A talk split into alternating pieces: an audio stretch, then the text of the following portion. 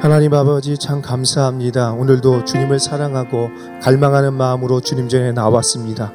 우리의 모든 목마른 심령 가운데 놀라운 주의 은혜를 부어주셔서 풍성한 기쁨과 감사함으로 돌아가는 복된 이 아침이 되게 하여 주옵소서. 이 모든 말씀을 살아계신 예수님의 이름으로 기도 올려드립니다. 아멘.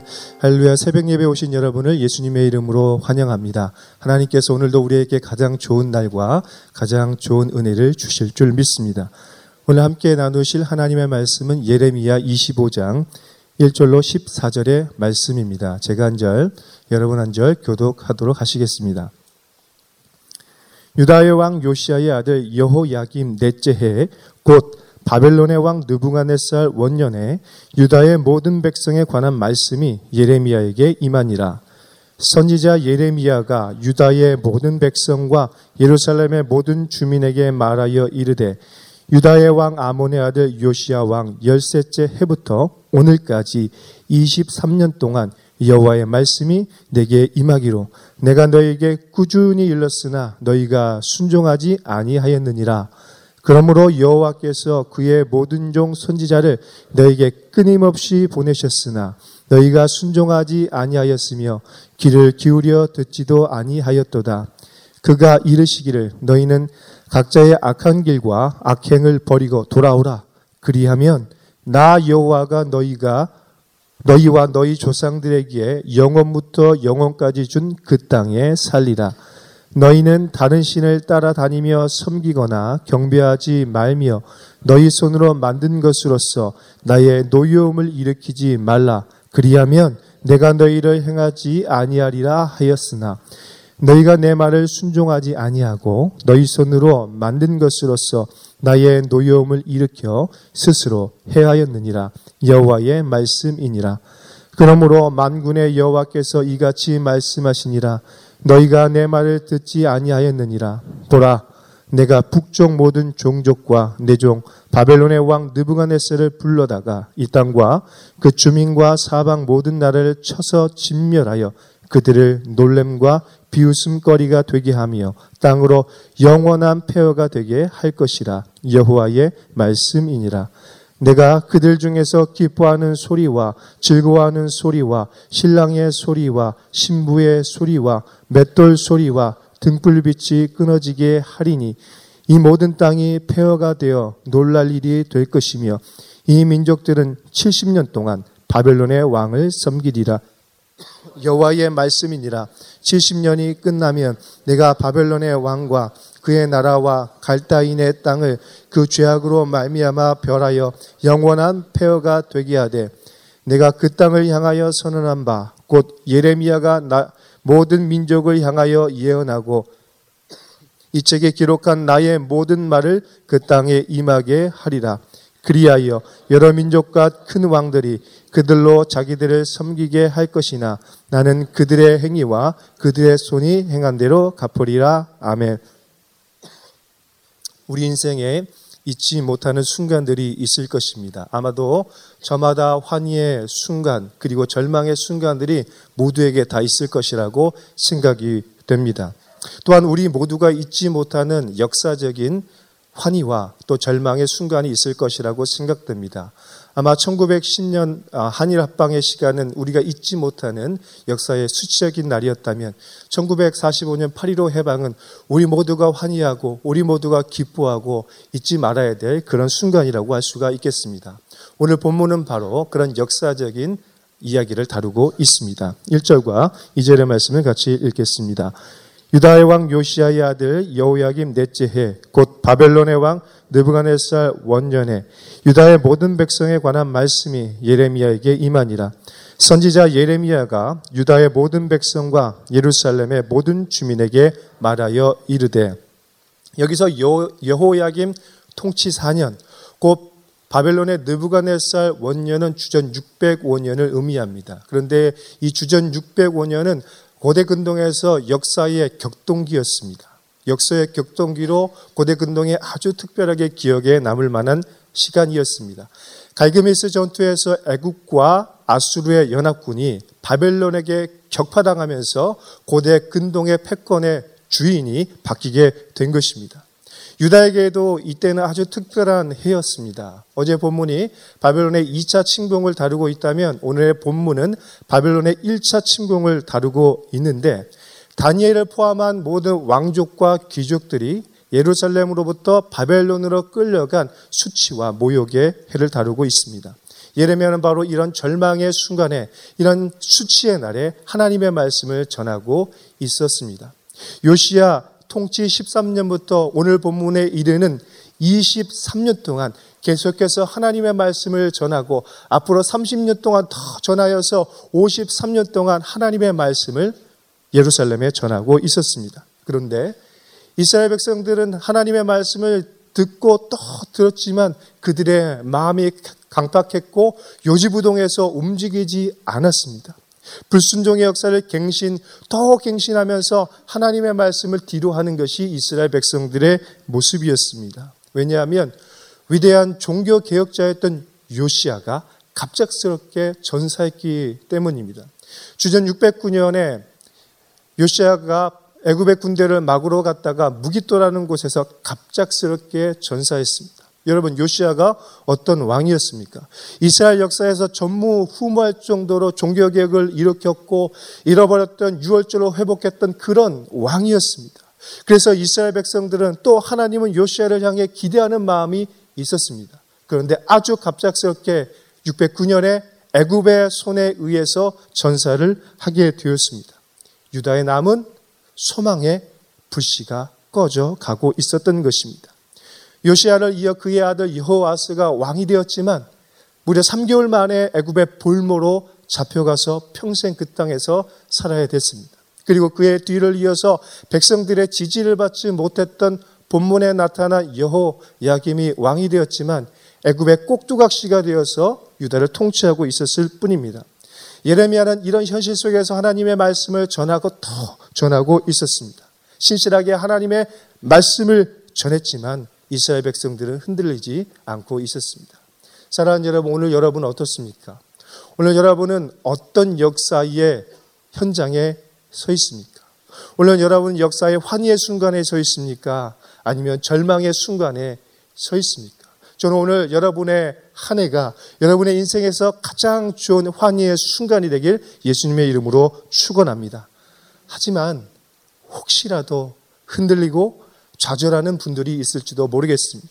그래도 좌절하지 마시기 바랍니다. 왜냐하면 하나님의 사랑은 신실해서 변하지 않기 때문입니다. 오늘 우리의 믿음이 연약하고 우리의 마음이 연약해서 흔들릴 수 있지만 하나님의 사랑은 신실해서 변하지 않기 때문이라는 거예요. 우리 3절과 4절의 말씀을 같이 읽어보겠습니다.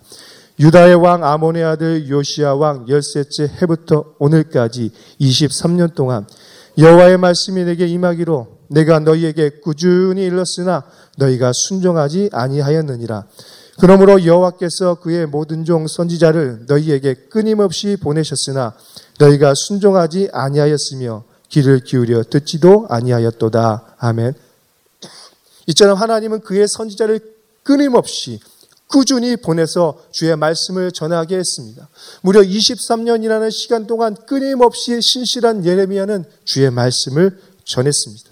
하나님의 백성이 듣든지 아니 듣든지 꾸준하게 하나님의 지고 질순한 사랑의 마음을 전하면서 돌이키고 돌아오라고 말씀했습니다. 오늘 이 예레미야의 진심과 전심이 여러분 느껴지십니까? 그것이 무엇입니까? 5절과 6절의 말씀인데요. 그가 이르시되 너희는 각자의 악한 길과 악행을 버리고 돌아오라. 그리하면 나 여호와가 너희와 너희 조상들에게 영원부터 영원까지 해준 그 땅에 살리라. 너희는 다른 신을 따라다니며 숨기거나 경배하지 말며 너희 손으로 만든 것으로서 나의 노여움을 일으키지 말라.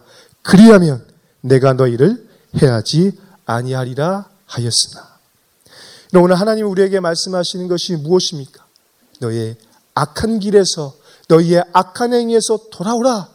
그리하면 너희가 그 땅에서 살 거야. 우상 숭배를 버리고 우상을 경배했던 그 믿음을 버리고 돌아오면, 그리하면 너희를 해하지 않겠다라고 말씀하고 있습니다. 사랑하는 여러분, 오늘 하나님 우리에게 그리하면의 이 약속을 주시는 것입니다. 그리하면 내가 너희를 이 땅에서 영원히 살게 하고 해하지 않고 너희를 보호해 줄 것이라는 이 그리하면의 약속의 말씀을 주셨습니다. 그런데 오늘 우리는 어떻습니까? 사랑하는 여러분, 오늘 여러분은 어떤 길을 걸어가고 있습니까?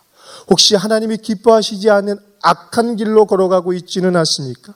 하나님이 기뻐하시는 길이 아니라 하나님을 노엽게 하고 하나님의 마음을 아프게 하고 하나님의 마음을 근심케 하는 그 길로 여전히 걸어가고 있지는 않습니까? 그리고 혹시 하나님보다 더 사랑하고 더 두려워하는 우상들이 있지 않습니까? 그렇다면 그 우상을 붙잡았던 손을 과감하게 놓아버려야 합니다. 왜냐하면 하나님은 우상과 바꿀 수 있는 차선의 하나님이 아니라 최선의 하나님이시기 때문입니다. 오늘 우리는 하나님께 최고의 경배를 드려야 하는 것입니다. 그런데 우상을 최선의 것으로, 최고의 것으로 붙잡고 하나님을 차선의 것으로 만들어 버린다면 오늘 우리는 그 모든 걸 다 내려놓고 하나님을 나의 최고의, 최선의 하나님으로 경배해야 할 것입니다. 하지만 오늘 본문의 말씀을 통해서 보는 것처럼 유다는 그렇지 못했습니다. 여전히 악한 길로 걸어갔고 우상을 숭배하는 악한 신앙을 가지고 있었습니다. 하나님의 말씀에 불순종했던 거예요. 그래서 오늘 하나님이 이렇게 말씀하십니다. 7절과 8절의 말씀입니다. 함께 읽겠습니다. 너희가 내 말을 순종하지 아니하고 너희 손으로 만든 것으로서 나의 노여움을 일으켜 스스로 해하였느니라. 여호와의 말씀이니라. 그러므로 만군의 여호와께서 이와 같이 말씀하시니라. 너희가 내 말을 듣지 아니하였느니라. 아멘. 이런 이처럼 유다는 하나님의 말씀을 듣지 않았습니다. 한 귀로 듣고 한 귀로 흘러버리는 그러한 마음을 가지고 있었습니다. 자신들의 생각이 더 지혜롭다고 생각했습니다. 그리고 우상을 숭배하는 게 다 좋은 것처럼 느껴졌습니다. 눈에 보이지 않는 하나님보다 눈에 보이는 그 조그만 우상을 붙잡고 경배하고 예배하는 게 더 마음의 기쁨이 있었습니다. 그런 마음으로 신앙생활을 하는 것입니다. 여러분, 이것이 바로 영적으로 어리석은 사람들의 특징입니다. 여러분, 어리석은 사람들의 특징이 무엇입니까? 항상 자기가 옳아요. 항상 자기 생각이 옳고 자기 말이 맞고 자기 느낌이 맞고 자기의 직감이 맞다고 생각을 하는 것이 어리석은 사람들의 특징입니다. 문제가 생겼을 때 자신을 성찰하기보다 남을 탓하고 상황을 탓하고 환경을 탓하는 것, 그것이 바로 어리석은 사람들의 특징이라는 것이죠. 오늘 유다가 그랬습니다. 자신들이 걸어가는 길이 옳다고 생각했고 자신들이 섬기는 우상이 옳다고 생각했습니다. 그러나 이것은 자신을 위하는 길이 아니라 오히려 망하게 하고 사망으로 가는 길이었던 것입니다. 오늘 말씀처럼 스스로 자신을 해하는 행동을 유다가 하고 있었다라는 것입니다. 여러분, 지금 당장은 괜찮을지 모르지만 나도 모르게 걸어갔던 그 악한 길이 나를 사망으로 이끌게 되는 것입니다. 마치 나쁜 음식을 계속 먹고 나쁜 습관을 계속해서 행하면 나도 모르게 병들고 죽어가는 이치와 같은 것입니다. 사랑하는 여러분, 오늘 여러분 어떠십니까? 나도 모르게 스스로 병들게 하는 그런 나쁜 습관들이 있지는 않습니까? 나도 모르게 하나님을 멀리 떠나게 하는 그런 나쁜 습관들이, 그런 영적인 습관들이 있지는 않습니까?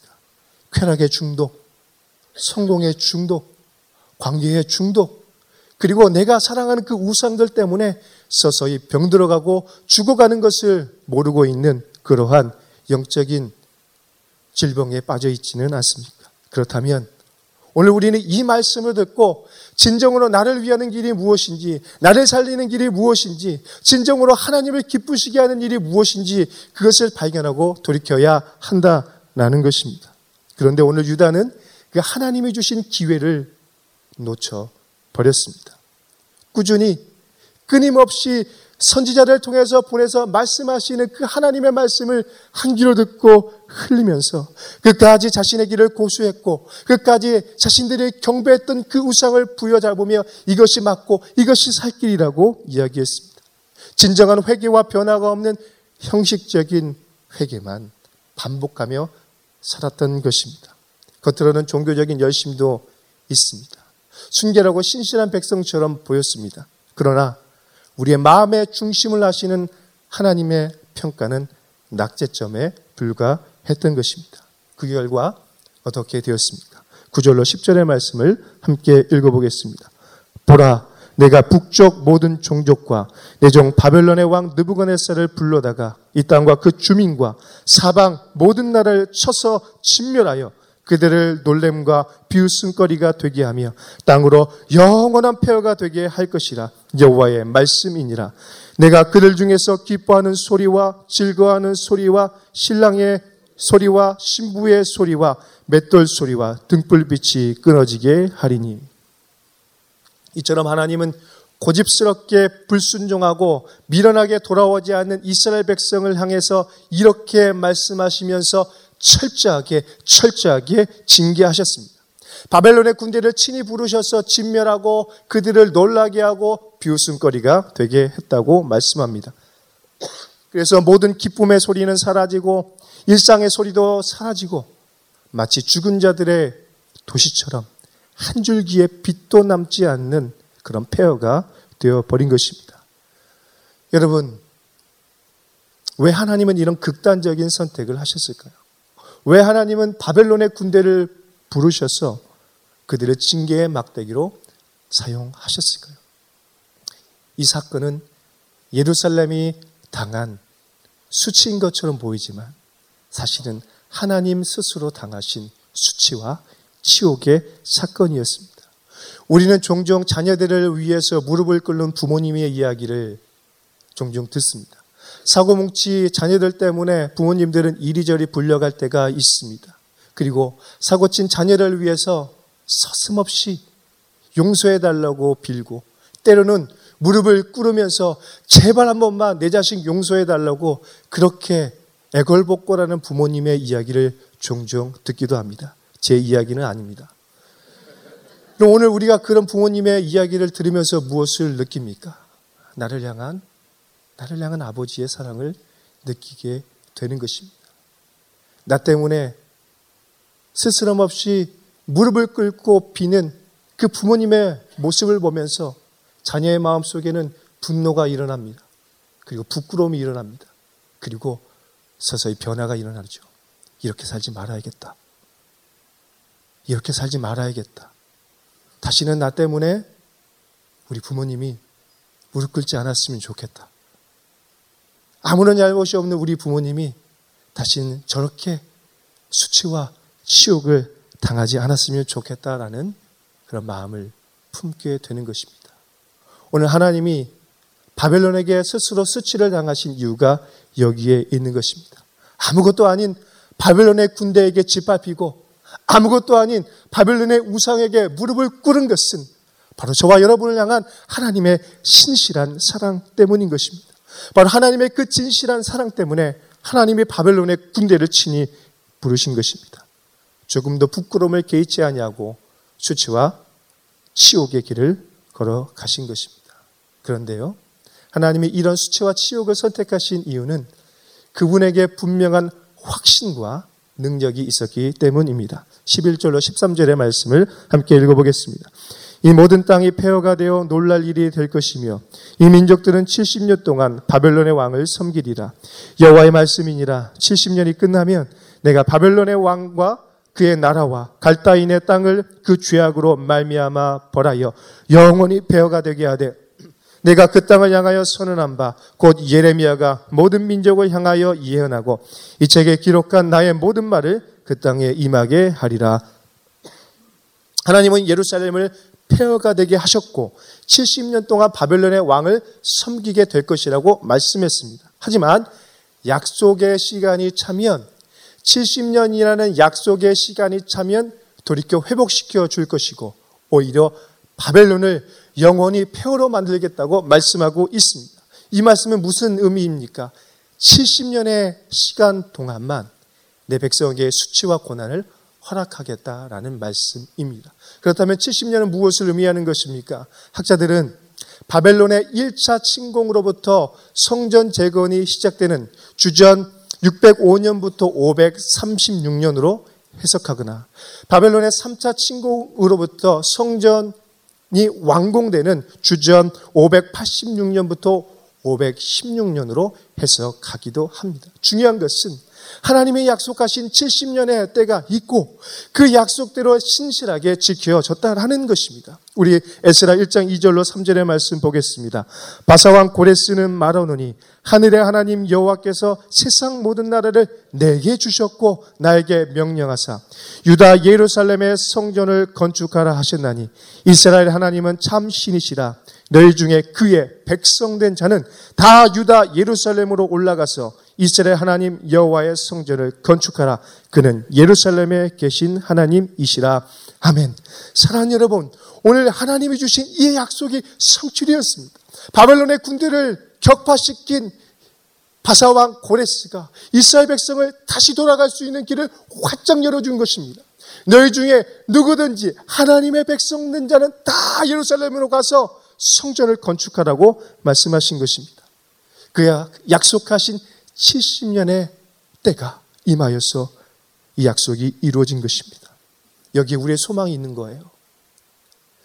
오늘 우리들 가운데 어떤 분들은 바벨론의 공격처럼 치욕과 수치와 공포의 날을 보내는 분들이 있을지도 모르겠습니다.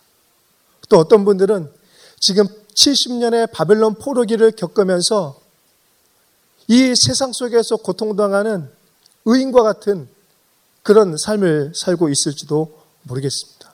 여러분, 그럴 때 우리는 어떻게 해야 하는 것입니까? 그 당시에 살아갔던 유다 백성들은 이때를 어떻게 믿음으로 승리했을까요? 그런데요, 이 시간을 아주 신실하게 지켜나갔던 믿음의 사람이 있었습니다. 그가 누구일까요? 바로 다니엘입니다. 다니엘 9장 2절의 말씀인데요. 그 통치 원년에 나 다니엘이 책을 통해 여호와께서 말씀으로 선지자 예레미야에게 알려주신 그 연수를 깨달았나니 곧 예루살렘의 황폐함이 70년 만에 그치리라 하신 것이니라. 아멘. 1차 침공 때 잡혀갔던 다니엘과 세 친구들, 그때 당시에 살아갔던 믿음의 사람들은, 특별히 다니엘은 이 말씀을 기억하고 있었습니다. 여러분, 다니엘이 뜻을 정하여 왕의 진미를 먹지 아니한 이유가 어디에 있었을까요? 대적들이 다니엘을 무너뜨리려고 두 눈을 부릅뜨고 보고 있었음에도 불구하고 평소에 하던 대로 문을 활짝 열고 예루살렘을 향해서 기도했던 그 믿음의 원동력이 어디에 있었던 것인가? 바로 이 말씀에 있었던 것입니다. 다니엘은 이 70년의 약속을 알았기 때문에 그 약속을 신실하게 붙잡으면서 사자굴에 던져질지라도, 그리고 너무나 좋았던 그 바벨론의 화려한 왕궁의 모든 혜택을 누리지 않았던 것입니다. 왜입니까? 다니엘에게는 이 하나님의 약속과 사명이 있었기 때문이에요. 다니엘서 12장 4절 보니까 다니엘의 마지막 때까지 이 말을 간수하고 이 글을 봉함하라. 많은 사람이 빨리 왕래하며 지식이 더하리라라고 말씀하고 있습니다. 사랑하는 여러분, 오늘 우리가 주님께 돌아가야 합니다. 다니엘같이 이 신실한 약속의 말씀을 붙잡고 돌아가야 됩니다. 우리의 악한 길을 돌이켜 하나님께 나아가야 합니다. 그러면 그곳에 생명이 있을 것입니다. 그리고 우리를 징계하던 하나님의 손이 오히려 우리의 대적과 바벨론을 멸망시킬 것입니다. 14절의 말씀이죠. 그리하여 여러 민족과 큰 왕들이 그들로 자기들을 섬기게 할 것이나 나는 그들의 행위와 그들의 손이 행한 대로 갚으리라. 아멘. 오늘 우리도 다니엘과 같이, 또 그리고 예레미야와 같이 오늘 하나님 앞에 무릎을 꿇으며 신실하게 살아갈 때에, 그리고 우리가 흘린 그 눈물의 기도를 통하여서 오늘 우리가 살아가게 될 것입니다. 그리고 우리의 기도를 통하여서 이 나라가 회복되어 이 나라를 붙잡고 있는 악한 세력들이 무너지게 될 것입니다. 요한계시록 18장 21절 보니까 이에 한 힘센 천사가 큰 맷돌 같은 돌을 들어 바다에 던져 이르되 큰 성 바벨론이 이같이 비참하게 던져져 결코 다시 보이지 아니하리로다 라고 말씀하고 있습니다. 사랑하는 여러분, 말씀의 반석 위에 굳게 서서 오늘을 승리하시기 바랍니다. 영광 중에 다시 오실 주님이 바벨론을 완전히 영원한 폐허로 만들어 버리실 것입니다. 약속하신 70년이 속히 임한 것처럼 주님이 약속하신 그 영광스러운 재림의 때가 반드시 속히 오게 될 줄 믿습니다. 함께 기도하겠습니다. 하나님 아버지, 참 감사합니다. 오늘 수치와 절망과 아픔의 때를 보내지만 예레미야에게 주셨던 70년의 약속 때문에 다니엘이 신실하게 살아갔던 것처럼 오늘 우리도 그 약속의 말씀을 붙잡고 신실하게 주님 다시 오실 때를 기다리며 소망하며 나아갑니다. 주님, 흔들리지 않게 하여 주옵소서. 좌절하지 않게 하여 주옵소서. 우리를 진심으로 사랑하는 주님 바라보며 나아가는 우리의 믿음이 되게 하여 주옵소서. 이 모든 말씀을 살아계신 예수님의 이름으로 기도 올려드립니다. 아멘.